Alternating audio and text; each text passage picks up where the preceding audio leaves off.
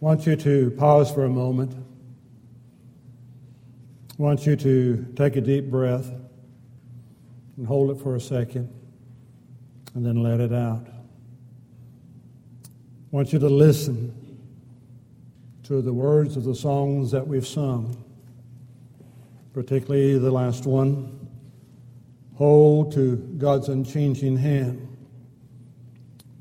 It is our heart's desire and our prayer to God that we would be those who would hold to his hand, that we believe that there is a precious book divine, and that it is sweeter than all in the life that we live.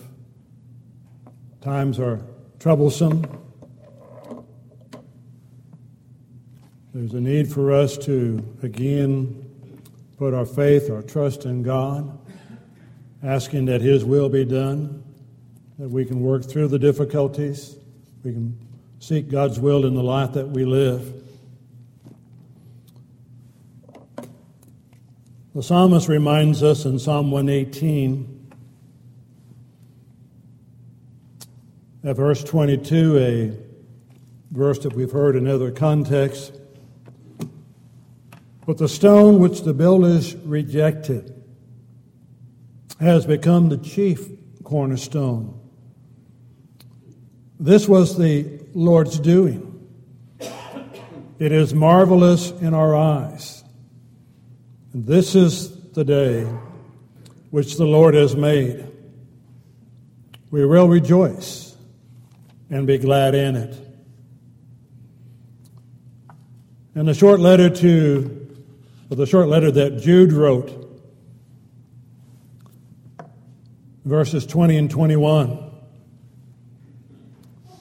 But you, beloved, building yourselves up on, the, on your most holy faith, praying in the Holy Spirit, keep yourself in the love of God, looking for the mercy of our Lord Jesus Christ unto eternal life. Keeping our perspective where it needs to be is not always easy. The focus is to be on God. We can sometimes allow personalities, emotions to have a sway in our life, but it is our desire, all of ours, in one way or another, that is, that we want to do, do those things that would be pleasing in the eye of God. In the Gospel of John, and in chapter 15,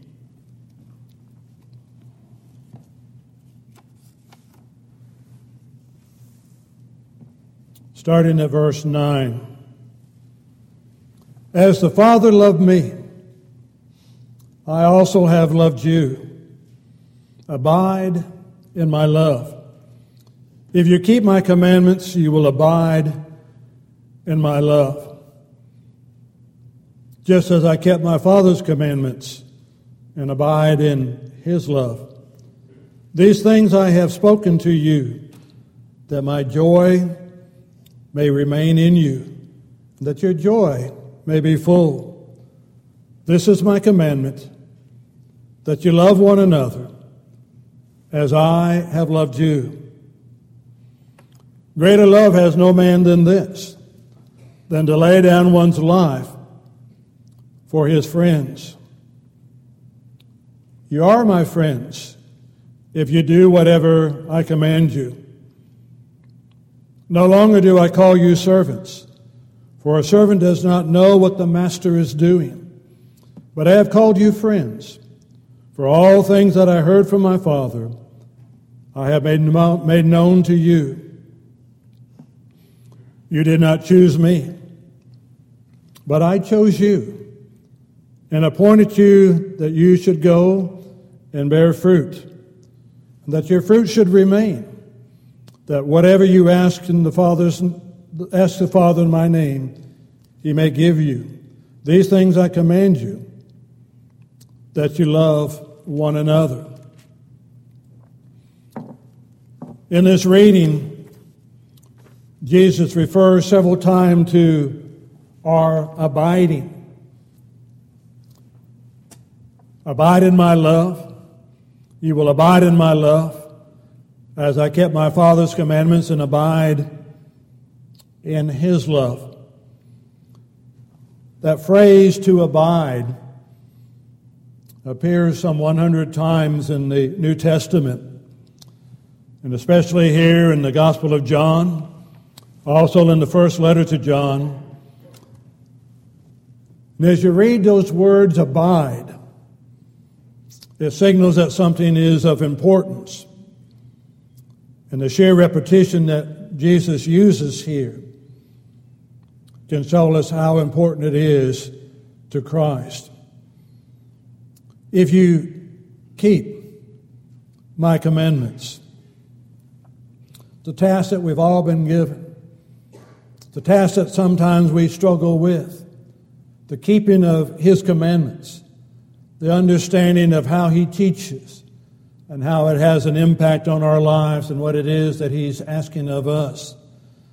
But the heart's desire that each one of us is to have and that we do have is wanting to keep the Lord's commandments, understanding the importance of them, understanding why He came, why He gave His life, why He purchased us with His own blood, what He holds in store for us if we would serve Him and be faithful to Him, that it applies to us as His people. In this reading, as he speaks about, if you will abide in his love,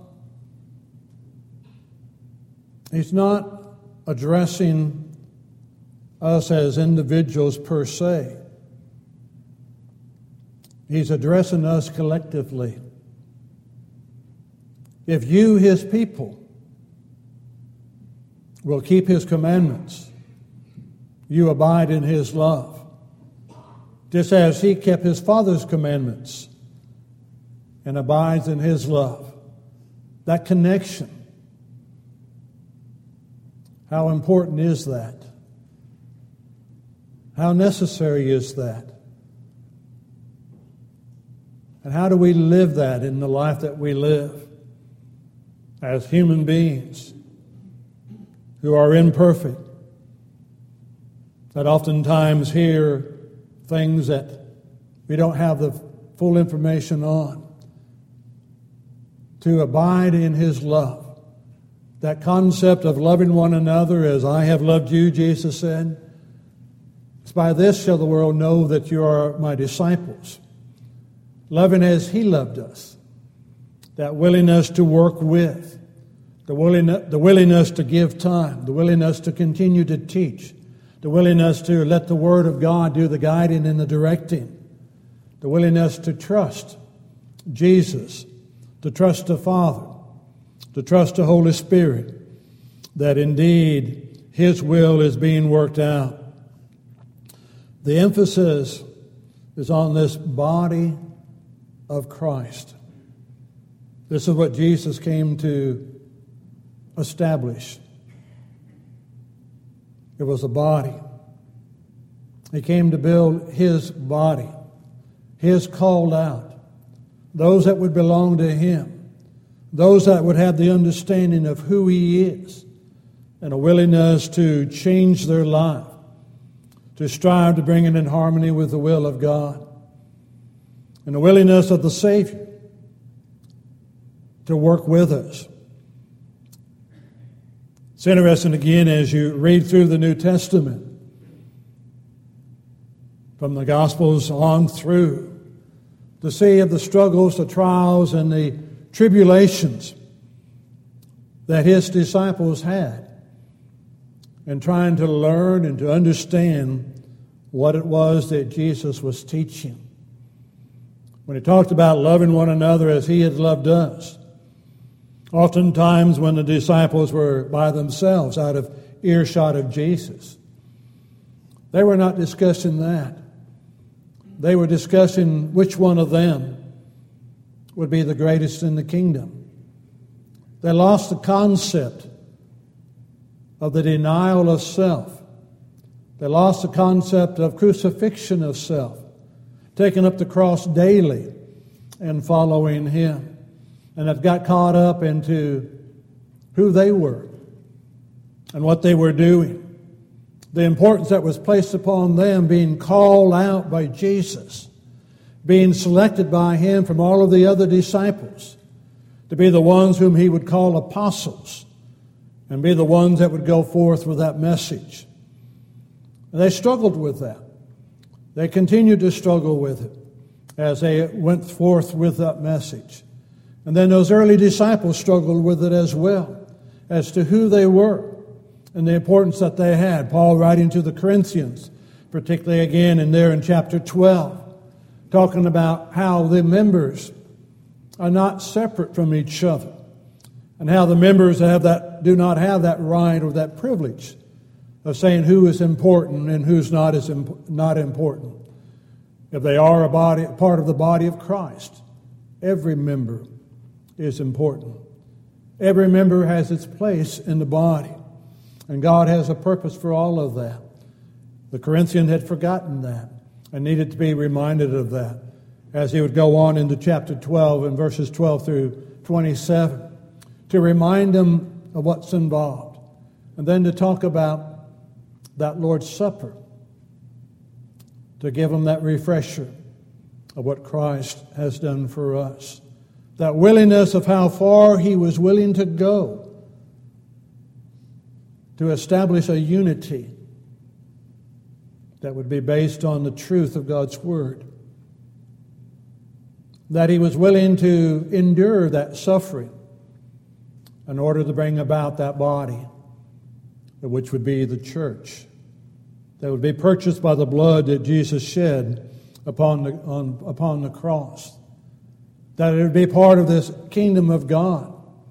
Going back to the prophecy in Daniel 2 and verse 44, passage that is discussed by many in the religious world today, trying to understand or understanding what the passage says, of understanding the, the truth of what Daniel was revealing. That in the days of these kings, and as Daniel was talking, there was no misunderstanding as to which kingdom he had reference to, that it was the Roman Empire. That in the days of these kings, God would establish a kingdom that would never be destroyed. This is what God wants us to be a part of His body that will never be destroyed. We live in a physical world where kingdoms rise and kingdoms fall. Again, Daniel talked about that in Daniel 2. It's God who brings that about. But they rise and they fall, they come and they go. But this kingdom that God would establish would be eternal, and that it would withstand even the gates of hell, would not be able to prevail against it.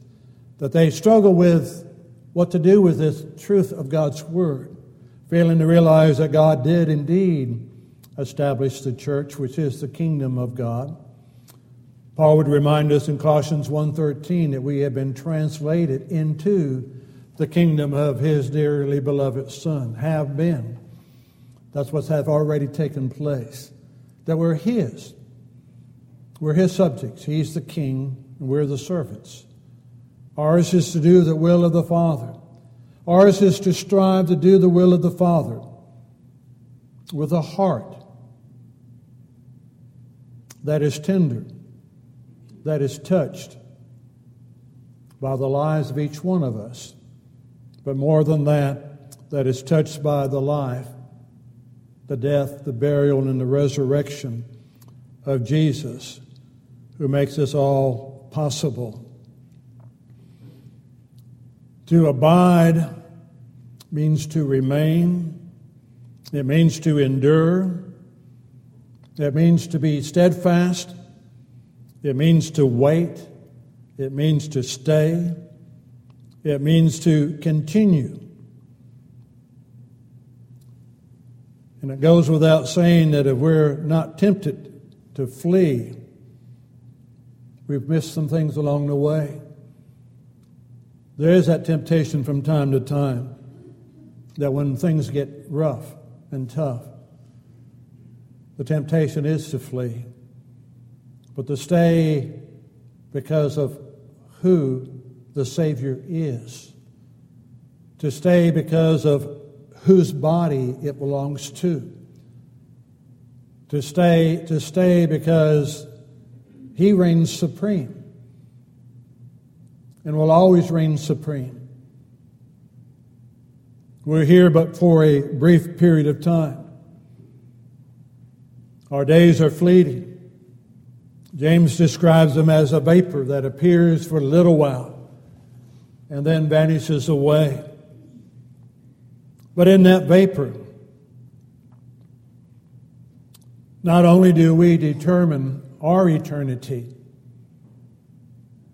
but we also have an impact on the eternity of those with whom we have association. We can influence them for good, or we can influence them for bad. Do not yield to the struggles. Jesus in the Garden of Gethsemane in Matthew 26 gives us that reminder of the staying with it and the not giving in. The cry may be there. The petition may be to God Father, if it be your will, find another way. But the latter part of the verse also has to be a part of the life. Nevertheless, not as I will, but as you will. We like peace. We strive to maintain it. We try to achieve it. But the peace of God is at odds with the world. And we live in the world, and it can have its influence on us if we're not careful. And that desire to remain with God, even when it is difficult. But our desire, our prayer ought to be God, we desire that your will be done whatever that be, however that needs to be achieved. May, we may have one perspective on it, but God in His Word may have another perspective on it of how God wants it to be achieved and to do the surrender of self. Many men will follow me, let him deny himself and take up that cross daily and follow him. We live in a life where Offense does come. It may be intentional, it may be unintentional, but that it does come. And we struggle with that. Peter did in the Gospel of Matthew, asking that question in Matthew 18 How often should my brother offend me that I should forgive him? Up to seven times? And Jesus says not up to seven times, but I tell you, up to 70 times seven, you shall forgive. That attitude of forgiving when been wronged, up to 70 times seven. Hard concept for us to work with. The willingness to trust God in this and to believe that His will is being worked out. We ask God every day, do we not? God, forgive me. God, forgive me of my sins. God, forgive me. Help me to see where I've erred and need to make the change. God, forgive me of my shortcomings. Whatever else it may be. Forgive me for wronging a brother. And we're asking God to forgive. And we need to have that attitude of willing to forgive those who have trespassed against us. And it's not always easy. Trespasses at their nature, offenses at their nature, inflict hurt, inflict harm, as do ours against God. But in His grace and in His mercy, His long suffering, He bears with us. He does grant us time and opportunity Peter would tell those of his day in 2 Peter 3, 8, verse 8 and following. The Lord is not willing for any to perish, but for all to come to repentance. To count the long suffering of our, of our Lord to be salvation, The fact that He's borne with us. The fact that this world has not yet ceased to be is an indication of the patience of God in our lives. Granting us time, granting us opportunity to make those changes that need to be made, to be honest with ourselves, to be honest with God, to see what it is we believe and why it is that we believe it, to have that conviction that we do believe that God is there, and to understand that He does not abandon us, nor should we abandon His people as, way, as well. It's not about flight. It's not about fight. It's about abiding in love. To understand it's an ongoing process. To abide in love. Not the brotherly love, but that supreme love, that honest desire that for each soul that we come in contact with, for each soul that we have an encounter with, for each soul that we may be at odds with. We are wanting, we are desiring, we are praying for that best interest of that individual. That best interest is that each heart, each life, and each soul could be right in the eyes of God. That whatever change it needs to be made by whoever it is, that we could be patient with each other to encourage that to be the case, but to understand that God has given us His love, His blood, and His body, and that He cares and protects His body. That sacrificial love. Are we willing to do that? the kind of love that Jesus demonstrated at the cross. Those words could not have been easy for Jesus to say. He'd been scourged, he'd been beaten, he'd been out of the city, nailed to a cross, hanging there on that cross. To be able to say those words that he did Father, forgive them. They know not what they do. That forgiveness would be granted when they turned and obeyed the gospel. But they'll be able to have that attitude to watch the soldiers gambling over his garments, to hear the mocking, to hear the scourging or the ridicule, the jesting, and to be able to maintain that attitude, to be able to make the cry, My God, my God, why hast thou forsaken me? but to have that presence of mind that in dying, that cruel death because he loved you, he was able to say, Father, into thy hands I commit my spirit. And that's what each one of us has to do. Father, into your hands I commit my spirit. You gave it. You sanctified it. You washed it in your blood. You've nourished it. As weak and frail as we are, but it's yours. And I have to trust you in the life that we live. Life is never perfect.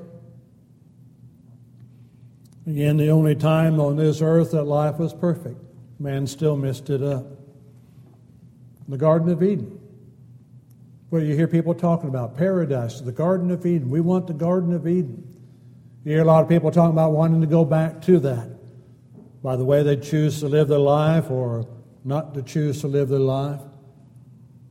But we had it and we messed it up. Coming off the ark after the flood, that perfect world pristine again.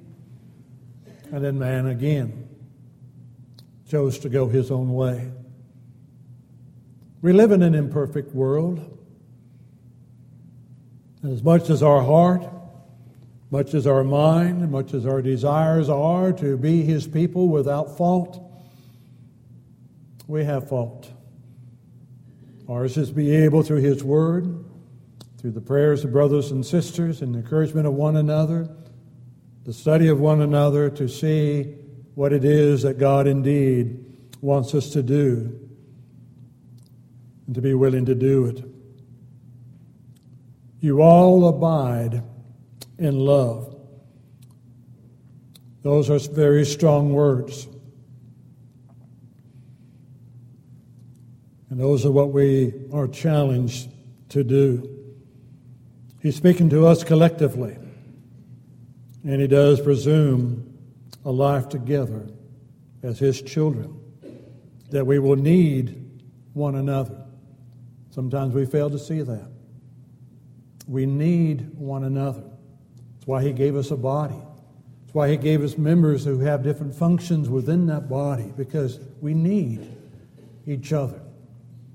We need the encouragement of each other, the willingness to do His will in our life. And it's Jesus who calls us to this high calling. Deny yourself, take up the cross, and follow me. Be my disciples. Be the people that I've called you to be so that we can abide in His love. And all of this does require prayer on each one of our parts. We need to be petitioning God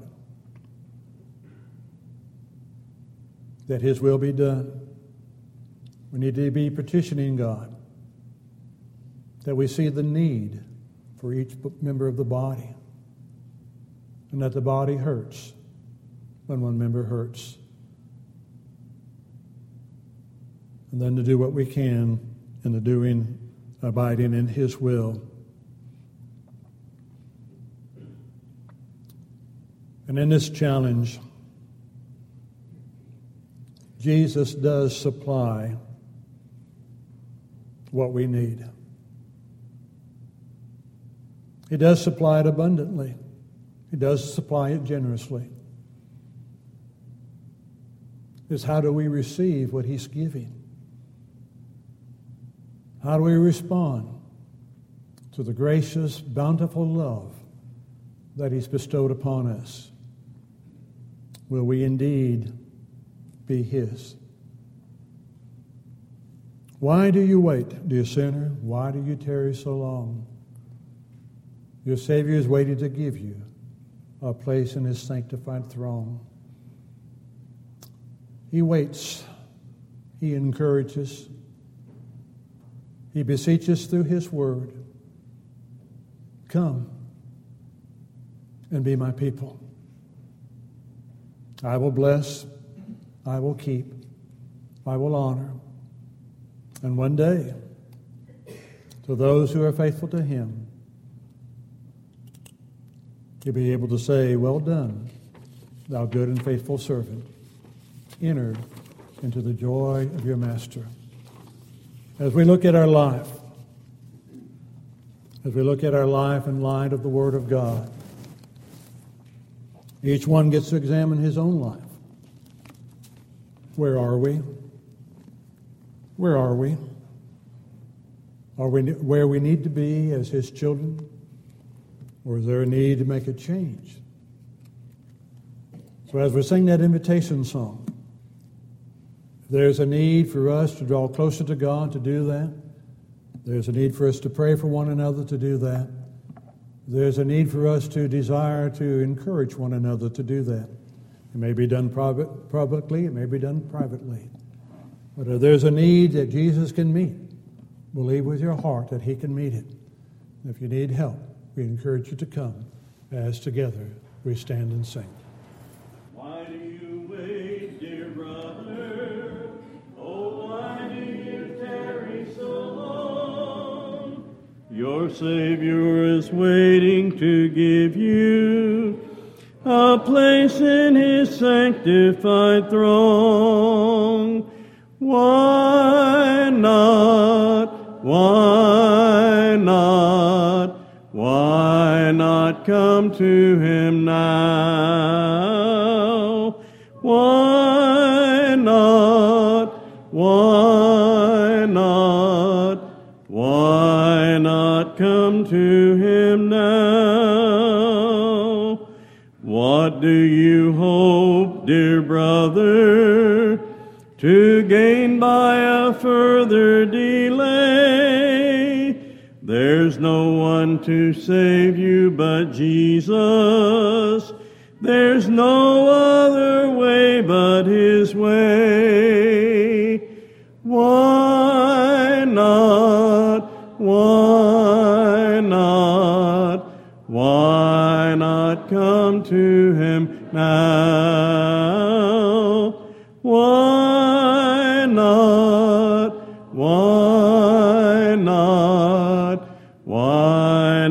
Come to Him now? Why do you wait, dear brother? The harvest is passing away. Your Savior is longing to bless you. There's danger and death in delay.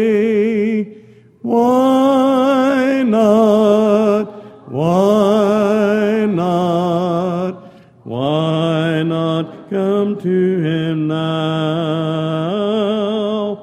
Why not? Why not? Why not come to Him now? Please be seated.